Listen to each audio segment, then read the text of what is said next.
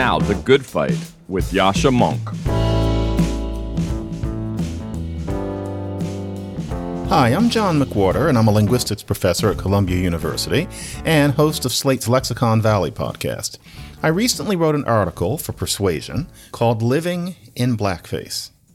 The chattering classes never truly finished with Rachel Dolezal, the white woman who was discovered in 2015 to have spent her adult life passing as black. She was in the news for only a few weeks in June of that year until the white supremacist Dylann Roof murdered nine black people in Charleston, taking the national spotlight elsewhere. However, Dolezal was more than a mere curiosity. She, along with a similar case revealed this past September, the history professor Jessica Krug, who passed for 20 years as a person of color, are revealing about black identity today, as well as how all of us navigate what has been called our racial reckoning since the murder of George Floyd last spring. Enlightened wisdom today is that, however black lives look from the outside, to go about as a black person in these United States remains an ongoing, almost daily burden. Overall, we're to understand that the changes in the black American condition since 1968 have largely been rearrangements of the deck chairs on the Titanic. The point is usually made with statistics. Whites have about 10 times the wealth of black people, a gap similar to that in 1968. A black man has a 1 in 1,000 chance of being killed by a police officer. Partly because of disparities in health care, black people are three times more likely to get COVID and twice as likely to die from it.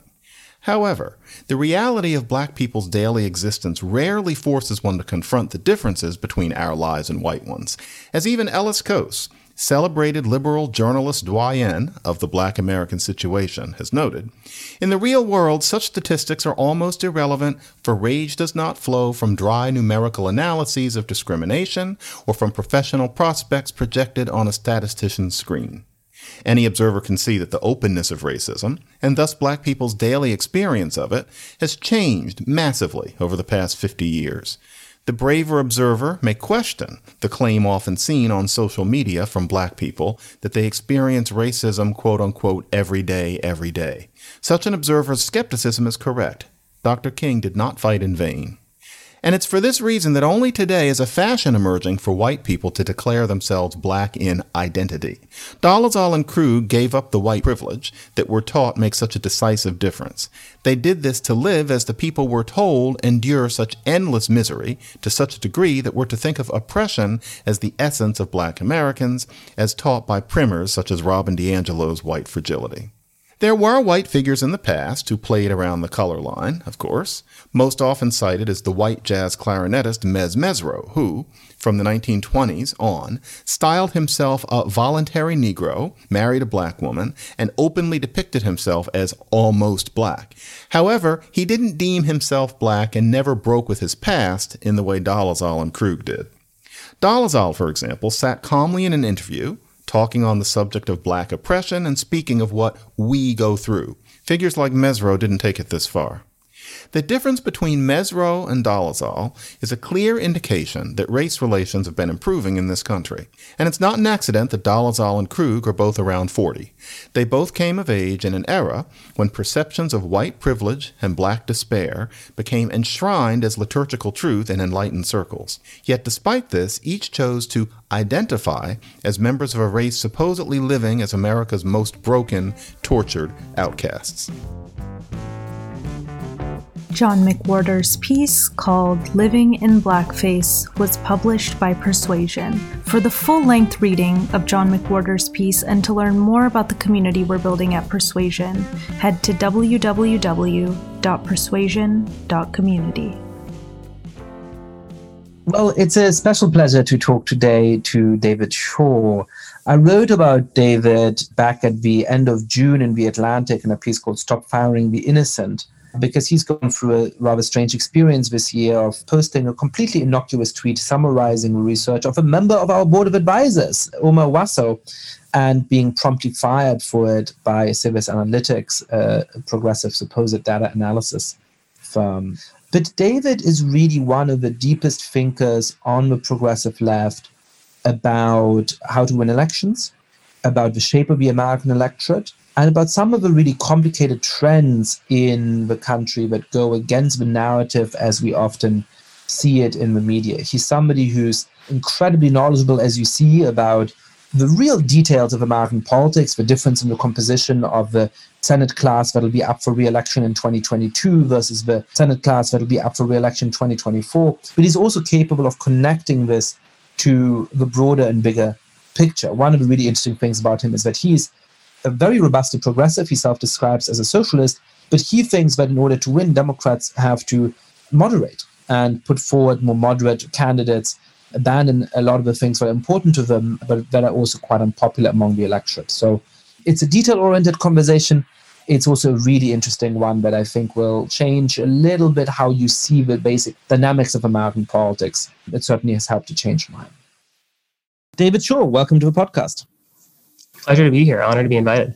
So you've had a wild ride of a year. You were an influential but not very publicly known data analyst thinking about progressive politics for a long time. Then you lost your job in a very high profile way. And now you're all over the media telling us how to understand the 2020 election. Why did you lose your job? Well, I'm not going to talk about any of the details around that, but I'm still working in democratic politics and I'm still consulting, you know, with a bunch of large IE groups. But it's definitely been an exciting ride, and this has been a super interesting election cycle. Well, that's very polite. You will pretend not to listen to the next two minutes while I give a very brief summary as I understand it. I wrote about David in a piece in The Atlantic at the uh, end of June or perhaps the beginning of July. He was working for this company called Civis Analytics, which claims that they use data in order to understand the world in a more hard nosed way. And when David tweeted an article by a member of our board of advisors, by Omar Wasow, at the end of May, uh, that had just been published in the American Political Science Review, about the political impact of some of the riots in the 1960s, which really helped Nixon get elected. He was promptly fired by Civis Analytics. They gave me a couple of statements, one of which strongly implied that it had nothing to do with the tweet. And when they asked to cut that line, because I think they realized they were potentially in the process of perjuring themselves, it was very clear circumstantially, from my point of view, that it was in fact because of that very anodyne tweet summarizing Omar's research that David was fired. What has that experience been like? I mean, it must be really scary and disorienting. And you really are sort of a champion of irrational cancelings. I mean, you know, if there's like a hierarchy of rational to irrational cancelings, it seems to me that you're really like, you take the top prize, you know. But in some ways, your public profile is now bigger than it was, and people are very carefully listening to your analyses. How have the last months treated you? Yeah, you know, obviously, a lot of people were very angry about what I said, and it was very unpleasant. I wouldn't recommend the experience to anyone, but I am excited that people are interested in what I have to say, and it's been great, you know, just getting to talk to a lot of people who otherwise I wouldn't have been able to. All right, we will go from an area where, for all kinds of reasons, you're being very diplomatic and polite to an area where you're much more outspoken. The 2020 election. There's a whole bunch of questions that people have been asking about this election one of which is, you know, why Republicans did relatively well, why Trump seems to have outperformed his polls. Another is why part of that coalition was a lot of people of color, a lot of Latinos, actually a good number of Muslims, according to some exit polls, a significantly higher number of African Americans than four years ago for still a very low number. I want to get to that. But first of all, actually, what do you think Biden did right? Why is it that Biden was able to expand the Democratic coalition, especially among white and older voters? You know, I think that the Biden campaign did a lot of things that were very smart. I think that this was real evidence that having a candidate who doesn't mobilize opposition from the base has a lot of value. But I think there's a, a different story I want to tell, which is that as polarization has increased, it's become harder and harder for any intervention to actually do anything.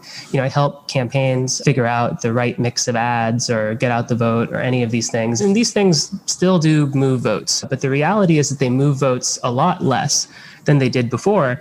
And these effects are tiny. I think the best academic estimate is that showing someone 100 ads in the month before the election, you know, might increase their chance of voting for you by maybe 1%. And that's very meaningful. Elections are very close, but it used to not be this way. If you go back to the 1980s, it really was true that you could just put an ad in the air and do a poll before and a poll after, and there would be six or seven or eight percent swings.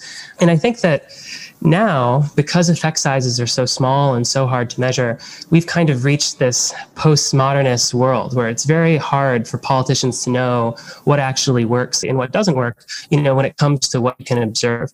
So I think both Democratic and Republican politicians, because they can't observe the conversion that they actually care about, which is persuading voters or, you know, persuading someone, inspiring somebody to turn out to vote, they focus on the things that they can measure, which is how much the media talks about you, how many likes your videos get, or how much your stuff gets shared, or how much money you raise. That's something that you get very rapid feedback on. And you know, the problem with that, particularly in the Democratic Party, is that we have three distinct groups of people. We have people we want to persuade, people we want to raise money from, and people we want to turn out to vote. And the people we want to persuade are kind of low political engagement working class white people and the people we want to turn out to vote are you know young uh, people of color and the people we raise money from are frankly educated white people. And i think that today's generation of politicians in the democratic party people who have come around since 2008 they've really honed their message to maximize donations and maximize media coverage from a media that is overwhelmingly staffed by young, highly liberal, highly politically engaged people who live in cities. One of the interesting things about this, I think, is that those two groups actually pull in similar directions in a way that may be counterintuitive to many of our listeners, right? So you might think that, hey, if you're trying to curry favor with media run by, you know, young, probably somewhat diverse college graduates in New York City, but you're also trying to raise money among some of the wealthiest constituencies in the country, those two might have very, very different views. The former might, for example, be much more progressive than the latter. But actually, there's some good research, if I'm understanding this right, and you know this better than me, David, so correct me if I'm wrong, that the donor base of the Democratic Party is far to the left of the median voter and far to the left of the median Democratic voter as well.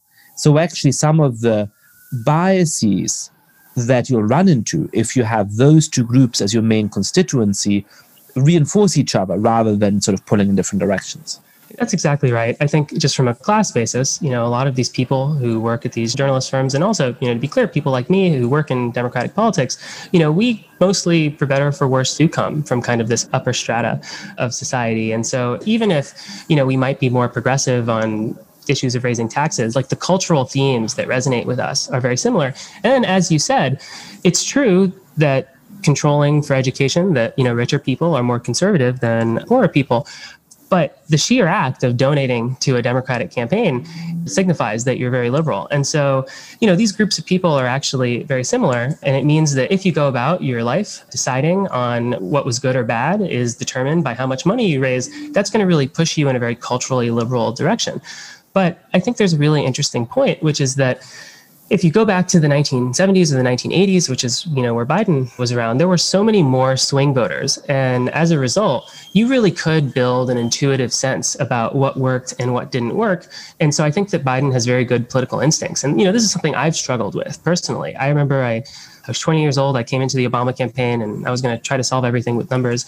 And we would get into these conflicts with kind of these old school, you know, political gurus. And, and we really hated them. You know, there was the saying we'd say, you know, destroy the consultants, save the world. And something I've had to come to terms with is over the last eight years, I've slowly learned that all of these things that I was confident about, what persuades people, what doesn't, these are very hard problems now, but they used to be easier problems. And so the experience of these older gurus, I think that of all the things I disagreed with them in 2012, looking back, I think the consultants were right 80% of the time. And Biden really, really comes from this era where, you know, it was much easier to know things. And I think that's why he was able to navigate this a lot better than a lot of other politicians would have. So this is this sort of paradox. This is fascinating, by the way. But it's a paradox in what you're saying. But on the one hand, you can, you know, throw a hundred ads at somebody and it'll increase the likelihood of voting for you by 1%, right? But on the other hand, we do see real movements in the electorate. You know, is one of the lessons of this that the overall message matters much more than the details that you use data in order to answer. I'm really struck by a panel I attended in 2017 at this sort of strange gathering of left wing think tanks and politicos that Justin Trudeau organizes every year in Canada. And, you know, there's this panel of data analysts, and they all said, look, you know, the reason why Trump won is that, you know, his people were just more sophisticated in their data analysis and they had more data and they were able to present Trump one way to one audience and a different way to another audience. And so, you know, they really maximized in this smart way engagement and so on. And and that just struck me as fundamentally wrong for a number of reasons. A, because everything I know about Hillary Clinton and her team and Donald Trump and his team makes me skeptical of the idea that Trump's team was so much more competent. And B, because it seems to me that Trump had a very clear and obvious message that some people liked and some people hated. But the idea that sort of, you know, somebody in Philadelphia and somebody in El Paso and somebody in Maine just had fundamentally different ideas of who Donald Trump is strikes me as on its face implausible. So, is there a thing here where you can move voters and you do see real movements of who votes for which party? We'll get into that in more detail later in the podcast, but there's a real difference in who voted for the Democrats this year as opposed to four years ago.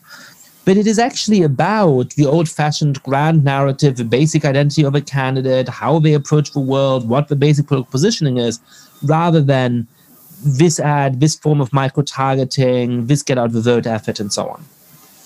Yeah, if I could tell a story, I just remember, you know, joining the Obama campaign in 2012 and and my boss sat me down and he said, you know, politics is about lists. You have lists of people to persuade, lists of people to turn out to vote, lists of people to raise money from.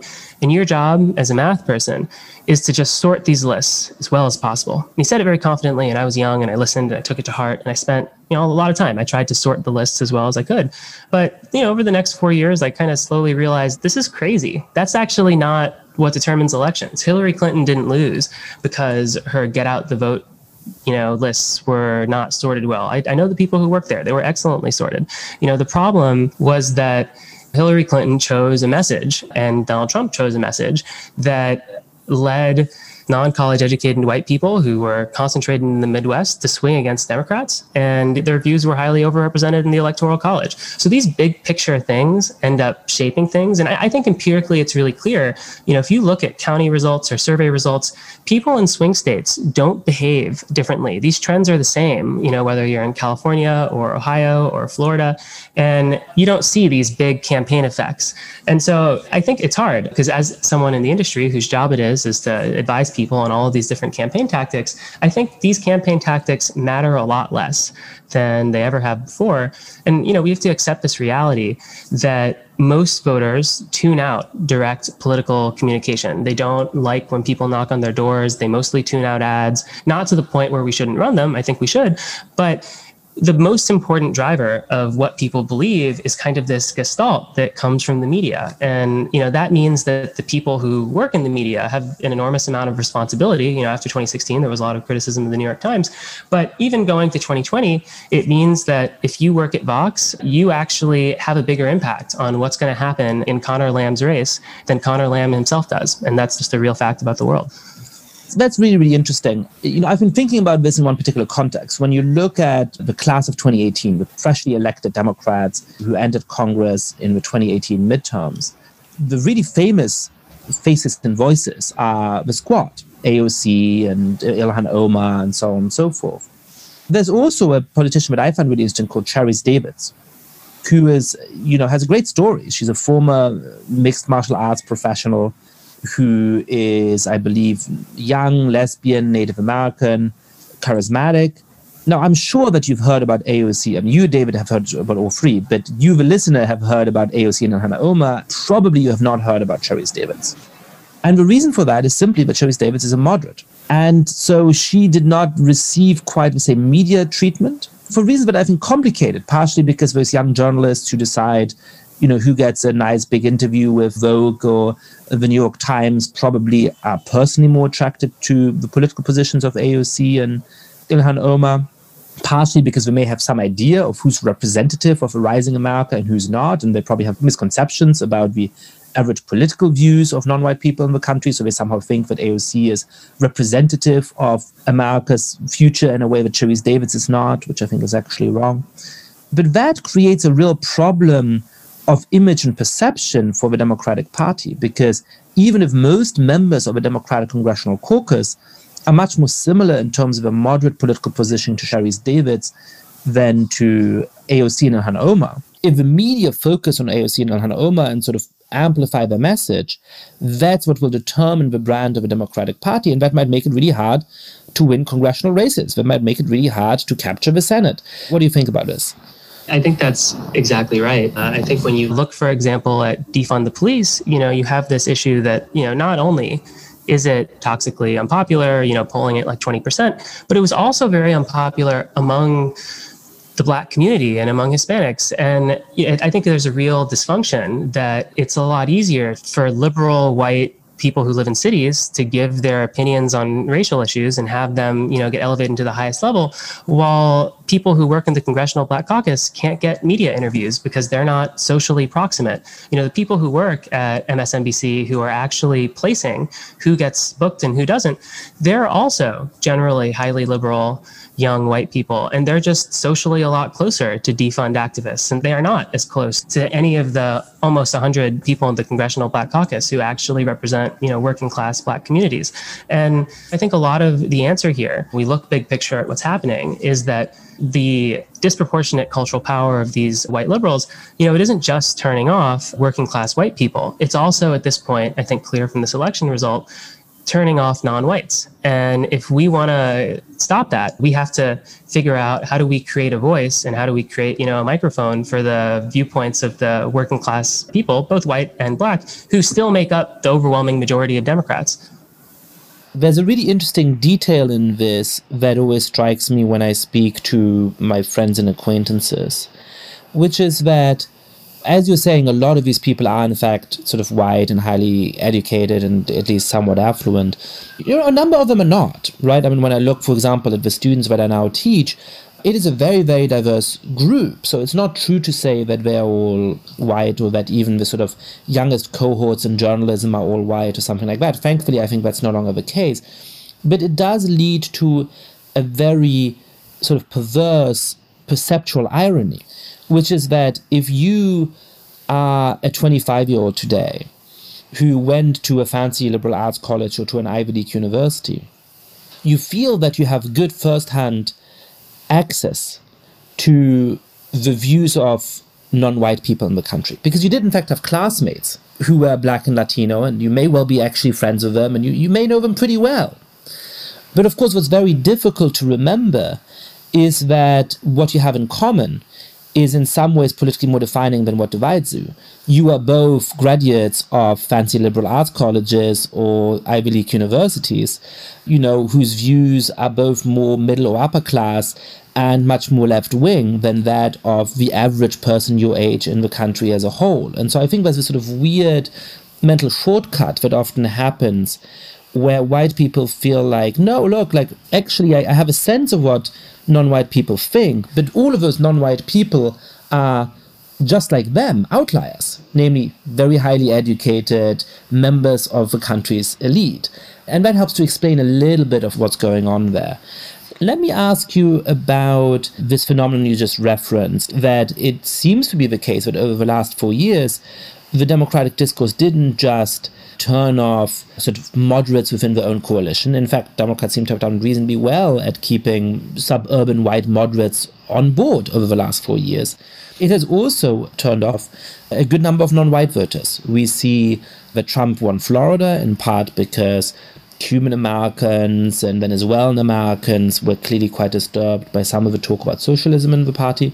But we also see very different groups of Latinos swinging against Democrats. To me, the most interesting case here is the counties in southwest Texas that are overwhelmingly Latino, more specifically overwhelmingly Mexican or to some extent Central American, working class. These are not middle class Cubans who fled Castro 50 years ago. These are, you know, pretty hard scrabble immigrants who don't come from a country that has the same traumatic experience of, of socialism and yet they also seem to have been turned off by the Democratic Party over the last four years.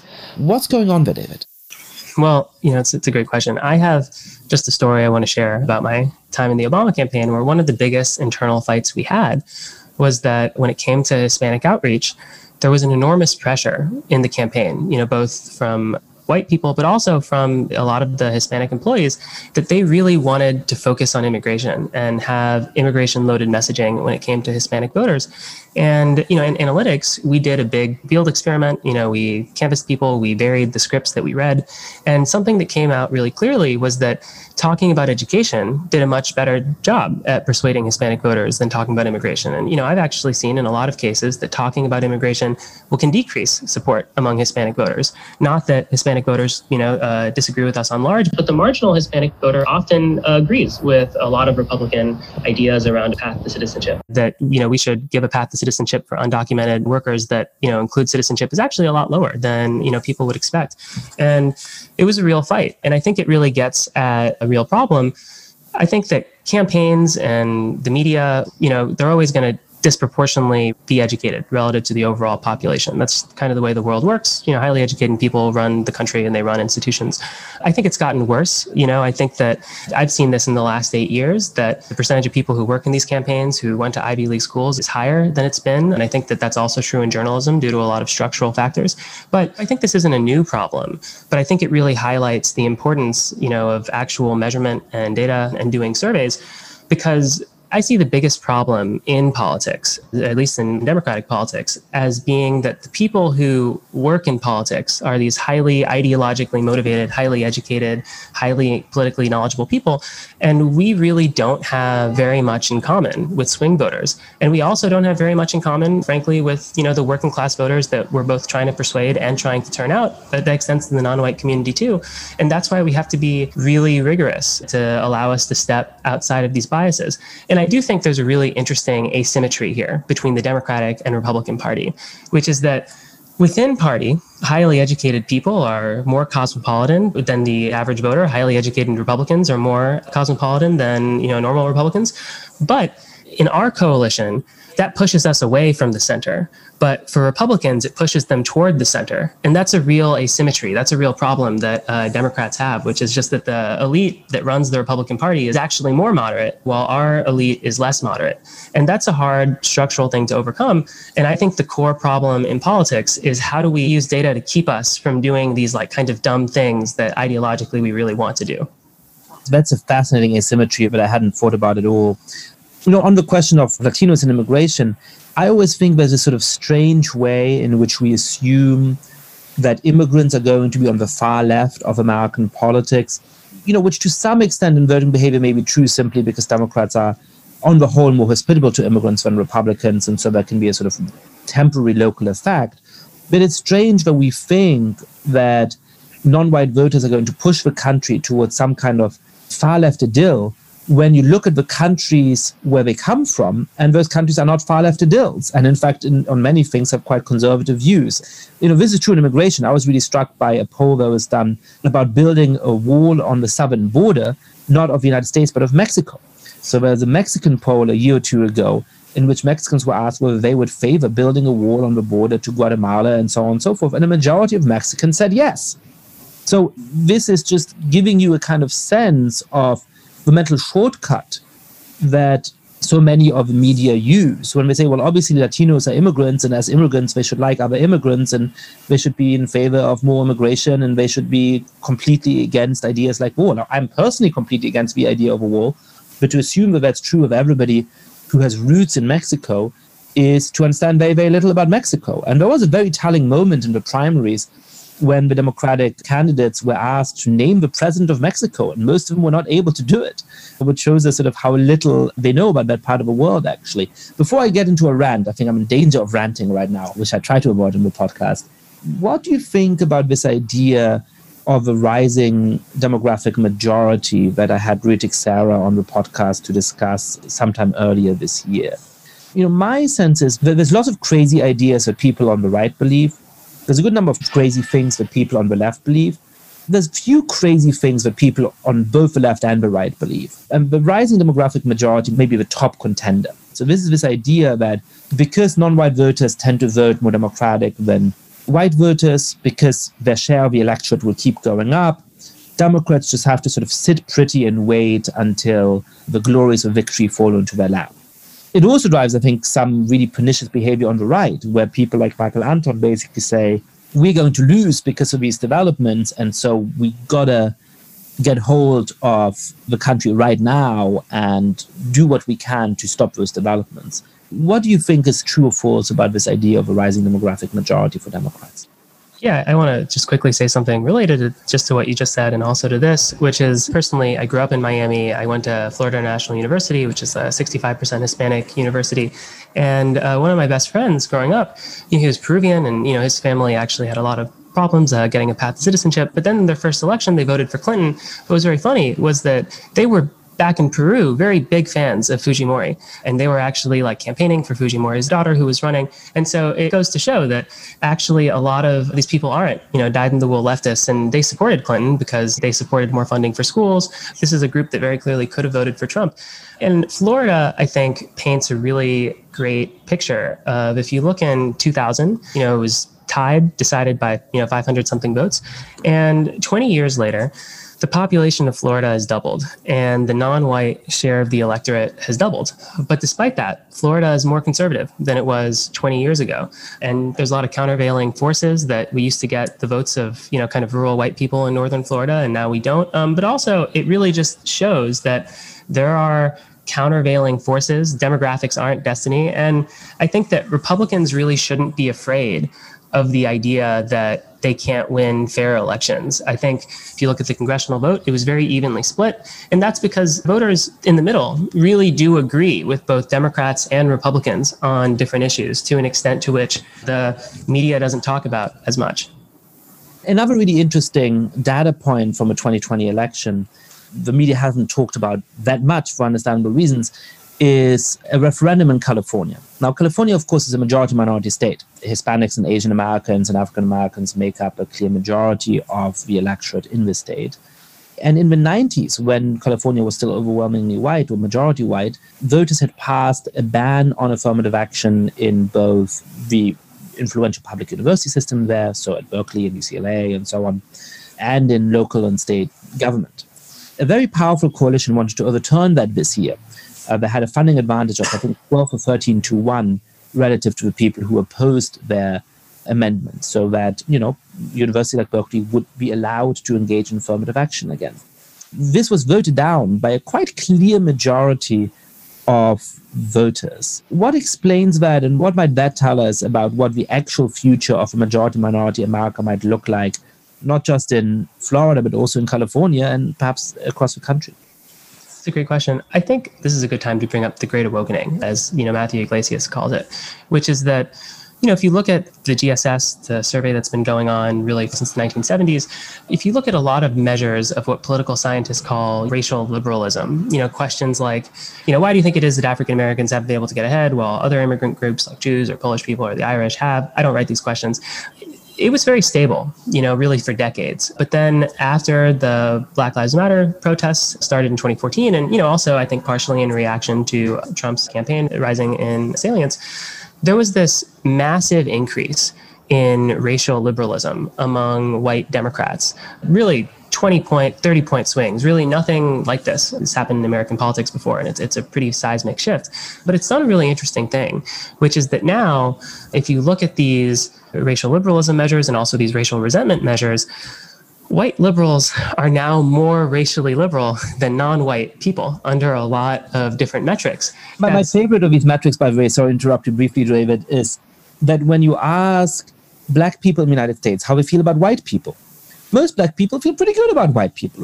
Generally speaking, how do you feel about members of this group? And you know, white people. There's you know a majority of African Americans. Generally speaking, have good feelings towards them, right?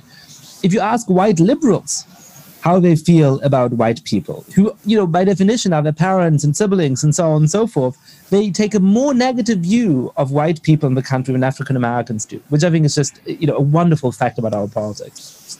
Yeah, and you know, just to be clear, I think a lot of people uh, go too far, and they say, you know, all of these discrepancies about racial resentment proves that you know racism isn't real. That all of these people in southern Mississippi who say that black people can't get ahead, that discrimination isn't real, that those people aren't racist. You know, racism is real, and the fact that it's hard to measure doesn't mean that it doesn't exist. And I want to be clear about that. But I do think that educated liberal white people have kind of fallen into this, you know, very academic post-Marxist definition of racism that is structural and is much more expansive than how people have looked at it before. I personally buy into a lot of these theories. So I'm not saying that those theories are wrong, but I think we have to come to terms with the reality that most non-white people don't actually see, you know, racism in that way. And also, I think another interesting important fact about politics is that, you know, non-white people don't see racism in the same light that I think that white liberals do. I think a lot of white liberals see politics as like this jihad against racism and that you know we have to destroy it in every single place and this should be the top political priority. But I think that non-white voters who actually experience racism have a very different relationship with it. You know, one of my favorite factoids is, you know, we did a survey asking people do you think that Donald Trump is racist? And you know, to be clear, large majorities of Black and Latino voters agreed that they were. But you know, among Black Trump voters, 35% of Black Trump voters agreed that Donald Trump was racist, but wanted to vote for him anyway because they agreed with policies. And if you actually look, this was something that was brought up a lot in the 2016 campaign. If you look at the top priorities of non-white voters. Racism isn't on the top. They care a lot about schools, they care a lot about jobs, they care a lot about raising wages. And I think that we have this overly simplistic attitude of why a lot of these groups vote for Democrats at high rates. You know, Democrats historically have spent a lot of time building real institutions and working with existing institutions like the Black Church to create material gains for Black people and for Hispanics. And as a result, there are representatives of these groups that work very hard to elect their interests.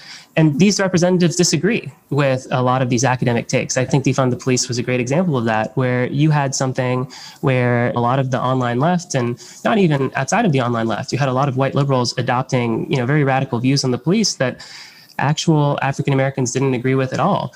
And, you know, I think we've reached this point where the median African American Democrat is closer to the median voter on economic issues or on social issues than white liberals are. And so, you know, the path to electability is actually kind of empowering these working class white people who are being shut out of the process right now.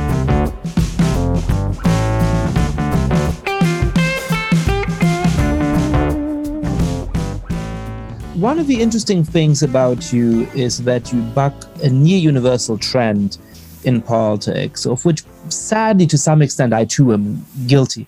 Which is to say, you always see this in primary season, right? In 2016, it was particularly stark because there were so few candidates. There was people who clearly preferred Bernie Sanders's substantive policy program, and they also would make the argument that Bernie Sanders is much more likely to beat Donald Trump. And then there was people who clearly preferred Hillary Clinton's policy program and general vision of the world, and they would also strongly argue that Hillary Clinton was the better candidate against Donald Trump. So people tend to match their strategic quarterbacking, their predictions as to who will do well electorally, to their substantive policy preferences. You don't really fall into that. As I understand it, you're a self described socialist. You probably would like the Democratic Party to move to the left if there were no electoral constraints. But you also think that in the great debate that we've seen play out in the last weeks, you know, between people like AOC and people like Abigail Spanberger, about whether a more left-wing stance or more moderate stance is going to help the Democratic Party actually win the congressional majorities they need to do anything. The moderates are right, even for perhaps on policy grounds you prefer some of the more radical wing of the party. Talk us through that. Yeah, I think that winning elections is extremely important, even though it's become unfashionable. I think there's a lot of political science evidence and also just, you know, evidence in the world all around us, if you look around, that winning elections is mostly about finding issues that voters care about and talking about them and also taking the stance that they agree with.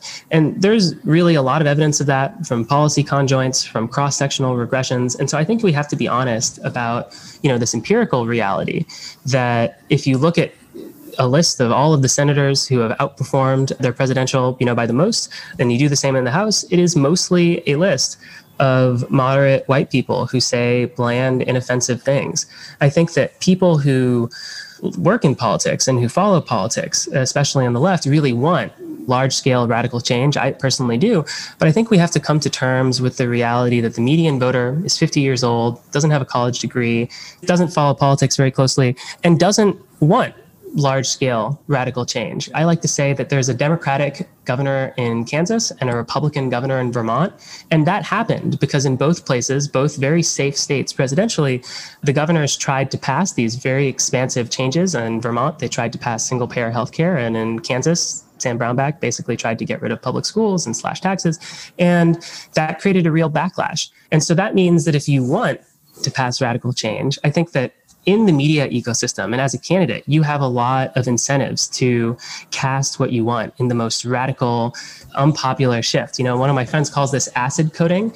That's how you get attention on Twitter. That's how you get, you know, the media to cover you. But that's not what voters want. And that doesn't mean that we can't have left wing policies. I think that if you look, the left and the center and the liberals, no one has a monopoly on either good or bad ideas in terms of popularity. You know, I like to say AOC, she proposed uh, the Loan Shark Prevention Act, which caps interest rates at 15%, which sounds anodyne. It actually have, I think, more radical implications than people realize. And it pulls at 70, 80%, even with Republican con arguments. While the Affordable Care Act, which was a product of the liberal wing of the party, was one of the most unpopular pieces of legislation, you know, to ever get passed and contained a lot of things like the individual mandate that were highly unpopular. So I think we really need a politics, if we want to win, centered around passing popular policies or advocating for popular policies on both the left and the right. And we have to be really honest about which is which. I think in our space, there's a lot of propaganda in issue polls where it's very easy to write a poll where you ask people, do you think the government should provide health insurance to everyone? And 60% of people say yes. And then they go, oh, look, Medicare for All is super popular. But if you pull things in the right way, if you give things a partisan context, if you include the pay fors that would be necessary, or if you ask things like, should we ban private health insurance, then you get a more realistic sense that a lot of these things that are very dear to the left, whether it's the literal aspects of a lot of the Great Green New Deal or whether it's single payer healthcare, they are really unpopular. And so we have to come to terms with these constraints that middle class tax increases are actually very unpopular and politically unworkable, and that a lot of the culturally liberal policies and frames that people want to talk about are also unpopular. But I think if you avoid those landmines, then you can actually pass a very transformational agenda. And this is something I said in my New York Magazine interview. But you know, as someone who identifies as a socialist, I feel like a lot of people who I see on the online left, their history of the left ends in 1918, and the reality is that there were a bunch of very left wing socialists who actually put together coalitions and won elections throughout Western Europe and spent the entirety of the 20th century gradually building their welfare state. And I think you have to look at what they actually did, the challenges they actually faced, and some of the compromises they had to make. You know, one of my favorite historical figures, not saying I like him or dislike him, was, I'm not saying this right, but Kreisky in Austria, he was the first Jewish SPD party leader. He actually had to cut a deal with the far right nationalist party, which was probably personally very difficult with him in order to get a lot of the policies that he wanted passed. So I think, you know, we have to be clear-eyed about the mistakes you know that left-wing people have made whenever they tried to pass middle-class tax increases or you know give too much power to unions and led to runaway inflation. Like we have to be clear-eyed about this. Uh, it's not that you know we can just come in with sheer will and transform the country. And I, I think we really should just not make the same mistakes. We have the benefit that there's been generations of people who have tried to make the world you know a fairer place. And we should learn from the mistakes that they made and not repeat them so there's a flip side to what you've been saying, which is, I think, very interesting, which is that there's this theory on the left that, you know, you want to just mobilize young people by coming up with these slogans that are going to really appeal on social media and on Twitter, and that's how you win elections. And I think you've outlined very, very clearly why that flies against the face of the evidence. A, it's really, really hard to mobilize those young voters. Uh, Bernie Sanders actually failed in the 2020 primaries to do that. B, there just isn't that many of them. As you were saying, the median Democratic voter is actually sort of a 50 year old moderate without a high school degree, somewhere in the middle of the country. See, if you did somehow manage to raise the stakes of politics, mobilize people, you'd also manage to mobilize the other side. So you end up, in some ways, what you did in 2020, a record turnout, but a record turnout on both sides of the aisle. And D, when you actually look in a fair way about how moderates and progressive each fare in battleground districts or battleground states, it turns out that moderates have consistently done better than uh, more radical politicians. Of course, you can gerrymander with a comparison and look at how a very progressive politician performs in a district that always votes for Democrats by a 50 point margin, and then it looks like they're winning bigger victories, but that's clearly not the way to think about it.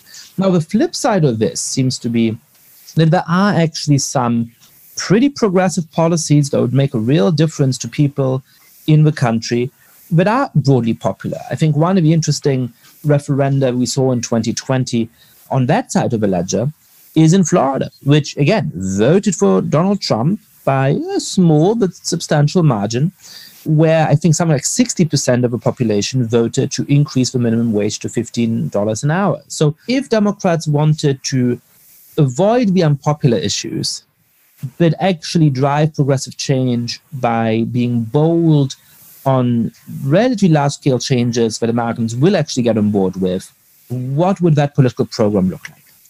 Well, there are a bunch of policies that are extremely popular, most of which are economic, you know, raising the minimum wage, and making healthcare access easier, making it easier to go to college. But there are cultural issues too. I think that sometimes we assume that all of these cultural issues are unpopular when, you know, at this point, gay rights is very popular, trans rights are actually very popular. I think, you know, backlash to a lot of the anti trans politics that the Republican governor McCrory did in North Carolina played a role in his defeat in 2016. And, you know, I think police reform, especially in wake of the protests, is more popular than it's ever been. It's no longer a losing issue. But I think we should look bigger picture at why this is happening, which is, I think if you look at demographic changes since the 1940s, going in the 1940s, something like 4% of voters had a college degree. And going out to 2020, it's going to be something like 40%. And so I think if you look at these campaigns in the past, whether it's LBJ or looking at Europe, whether it's you know social democratic politics all over the place, they had this constraint that the left has always been run by highly cosmopolitan people, the intellectuals and coffee houses and what have you. But they knew that highly cosmopolitan voters were only 1% of the population. And I think that they knew that you couldn't run a campaign on the basis of cosmopolitan identity politics. You know, in 1972, we tried, and George McGovern got slaughtered, even though he did very well among professional voters who were at that point a much smaller percentage of the electorate. And now that the country is so much more educated, you know, you can win races, at least primary races or, you know, New York mayoral races by like campaigning on these culturally sensitive issues. But it's a very ahistorical thing. And I think that in the long term, that's a good thing for the left. It's a good thing for the country that there are these long term trends. The country is getting more educated, the country is getting more secular, but we're not there yet. And that means that we really have to go a lot closer to these like formulas that actually were successful in passing redistributive policies in the past, which was meeting voters where they were, not pushing policies that were unpopular, but focusing on these broadly popular economic issues. I think in the Democratic Party, we have this love affair, you know, with mobilization because it doesn't entail any kind of ideological compromise. You know, we'll just turn out all these non-voters, these like secret socialists who are tuned out of politics, and then we don't have to compromise with culturally conservative whites. And I think something that's interesting about the last four years is that 10 years ago, I think it was definitely true that if everybody voted, Democrats would win in a landslide. But as non college educated whites have trended toward the Republican Party, it's no longer that clear. So that's something that was really showcased in 2020, where we had this record high turnout. But these new voters were probably somewhat more Republican in the country overall.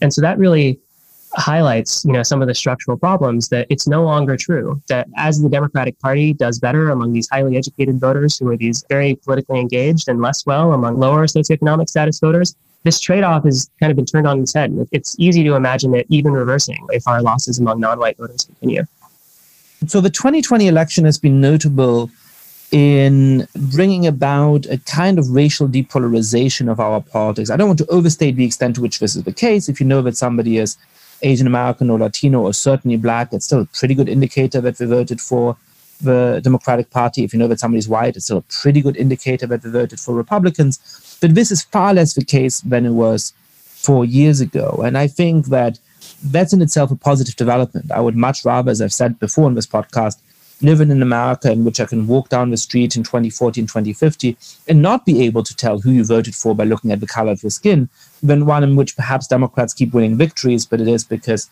you know, we had this very deep racial polarization of our politics. I don't think that's healthy for the country. I have two questions about this. Number one is, did this happen because of Donald Trump or despite Donald Trump? And number two is, it's related, is this the beginning of a long-term trend? Is this giving us a glimpse of a racial depolarization which will continue to accelerate? Or is this possibly an outlier and we will see future elections being more racially polarized again? Well, you know, making predictions about the future is super hard, but I'll say there's this long term trend, not just in the US, but in places like the UK or France. College educated voters who used to be very right wing trending toward the left, and working class voters used to be very left wing trending toward the right. And there's a great graph on this, but it's been happening at a pretty steady, almost linear pace for the last, I'd say, 60 years across Western democracies. And Barack Obama, to an extent to which people realize, managed to stem this and go against the trend. He presided over one of the only periods of educational depolarization that's really happened in the last 40 to 60 years. And I think that people didn't realize that that was key to his victory. It wasn't that he mobilized all of these non white voters, it's that he got all of these kind of culturally conservative white people in places like Iowa or Wisconsin to turn out for him. You know, one of my favorite statistics is the crosstab of people who agree with the Democrats on healthcare and disagree on immigration. There's something like 12, 15% of the electorate. And Obama got 60 something percent of these voters, and Clinton got something like 39% of those voters. And that actually is the story in a lot of ways of 2016. But Donald Trump kind of brought things back to trend and then some. Maybe he accelerated the trend a little bit. But I would guess that this trend is going to continue. And if you have this steadily increasing education polarization, as you make politics, you know, a referendum on your cultural values, I think that working class white people and working class non-white people culturally have a lot more in common with each other than they do with educated white people. And so I think that this trend will probably continue. I think that Democrats should do everything that they can to swim mm-hmm. upstream the way that Obama did, because this trend, if it happens slowly enough, is manageable because the college educated share of the electorate keeps increasing. But you have to slow this decline and kind of reverse this decline long enough for these demographic trends to make our coalition workable. And right now, even if we can win 50 or 52% of the vote, you know, the nature of American democracy is that rural people without college degrees are just heavily overrepresented, you know, in the Senate, in the electoral college, really every level of government. And so, you know, we have to do everything we can to reverse this decline if we want to pass any laws this decade. So let me sharpen this question a little bit. After the 2012 election, there was a famous post-mortem of the Republican Party when they said, look, you know, we need to manage to increase our appeal with non-white voters, especially Latinos. And it was thought at the time that the way to do that was to moderate in all kinds of ways, especially in immigration, but also on a few other issues, right? If Republicans have a similar postmortem now, which is to say, hey, actually, we seem to be competitive among Latinos. There's a little bit of upwards room among African Americans. Perhaps we can actually make inroads among Asian Americans. Let me run a hypothesis by you. Perhaps what they should do is to get rid of the craziest parts of Trump, get rid of the actual race baiting, get rid of the actually bigoted things he said, but try to put cultural issues into the center of the conversation, try to highlight the ways in which parts of the Democratic coalition are outside of the cultural mainstream on a whole set of issues. So it may be that parts of Trumpism harmed the prospects among those voters, but aspects of a kind of right wing populism that perhaps looks a little bit more like Boris Johnson than like Donald Trump helps them build those voters. If you really went over to the other side for a few days, is that what you would tell them, or what would you tell Republicans if they want to actually increase the vote share among those groups? I think we can't ignore that Trumpism has been very good for the Republican Party, that the structural biases in the Senate, in the Electoral College, have become much larger than existed before. So I think that this shift of switching to cultural red meat and, you know, kind of trying to appeal to these racially resentful whites, I think that that has been a good thing for Republicans. And I'm skeptical that they're going to move away from that. I think it's definitely true that there are aspects of Trump. You know, he was the most unpopular president ever, I think, or at least in modern times. And so there's a lot of aspects of him. You know, he, he seemed very narcissistic. He, you know, didn't have a lot of political sense.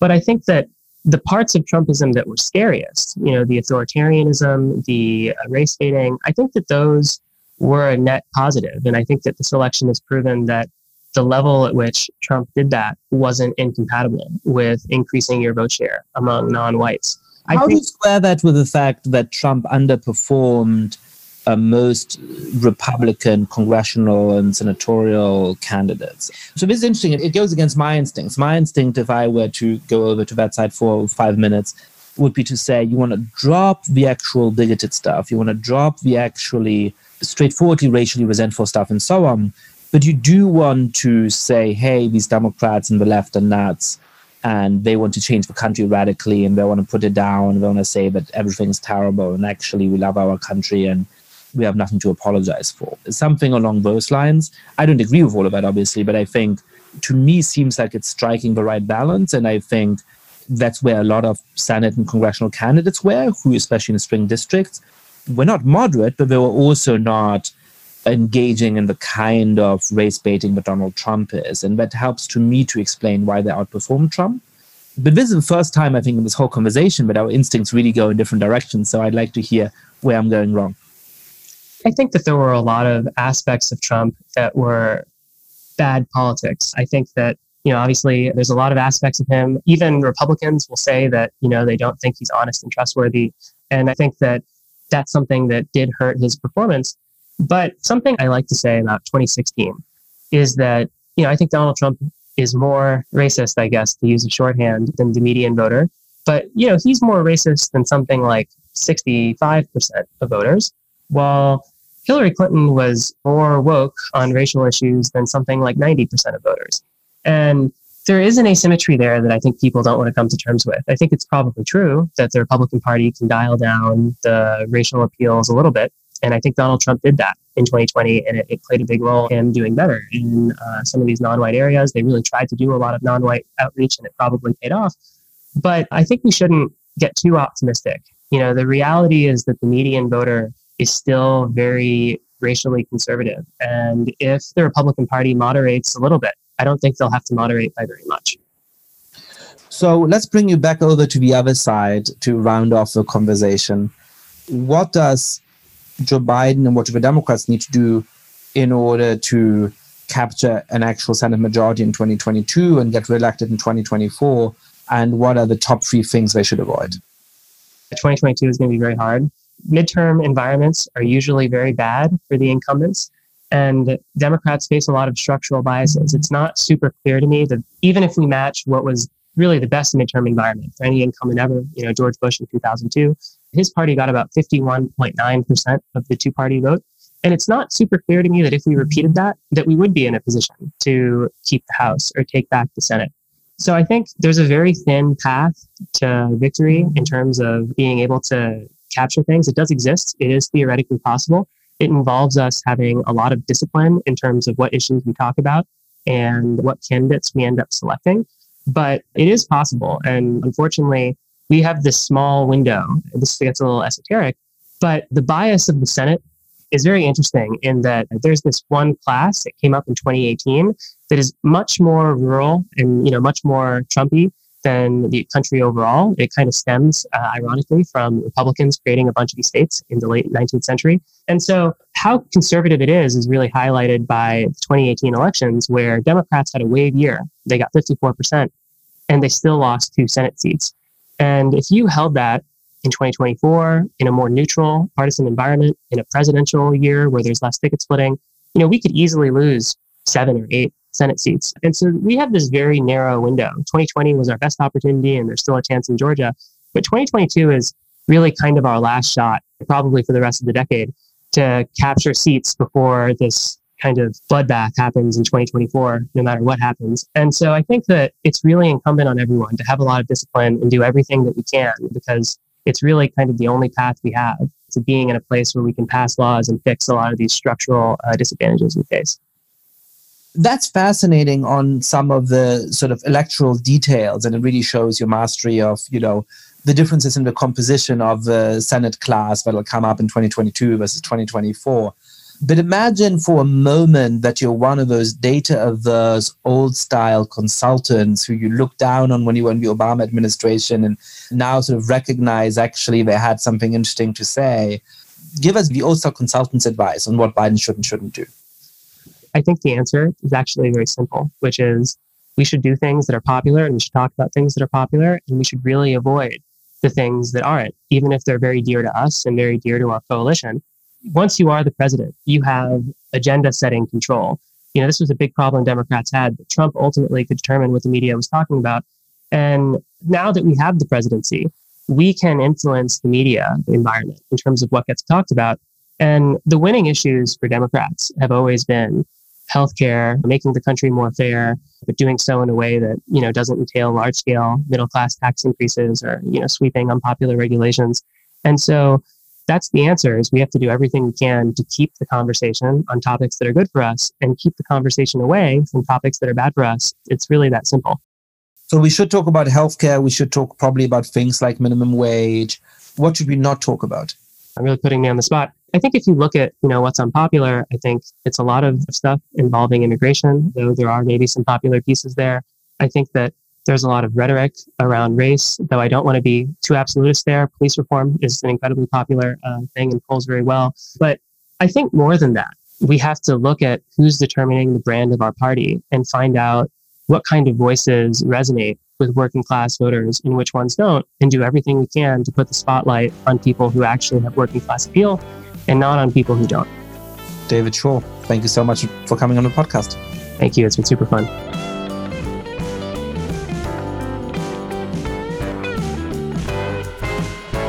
Thank you so much for listening to The Good Fight. Lots of listeners have been spreading the word about the show. If you too have been enjoying the podcast, please be like, rate the show on iTunes, tell your friends all about it, share it on Facebook or Twitter. And finally, please mail suggestions for great guests or comments about the show to goodfightpod at gmail.com. That's goodfightpod at gmail.com. This recording carries a Creative Commons 4.0 international license. Thanks to Silent Partner for their song Chess Pieces.